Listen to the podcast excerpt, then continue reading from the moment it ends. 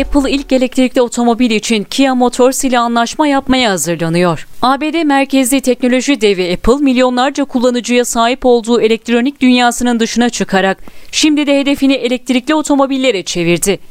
Apple'ın uzun süredir elektrikli otomobil sektörüne girerek faaliyet alanlarına otomobil sektörünü de eklemek istediği biliniyordu. Geçtiğimiz ay Apple elektrikli otomobilinin ilk seri üretimine 2024 yılında başlayacağını duyurmuştu. Bloomberg'de yer alan habere göre ABD merkezli teknoloji şirketi ilk elektrikli otomobil için Kia Motor ile anlaşma imzalamaya hazırlanıyor.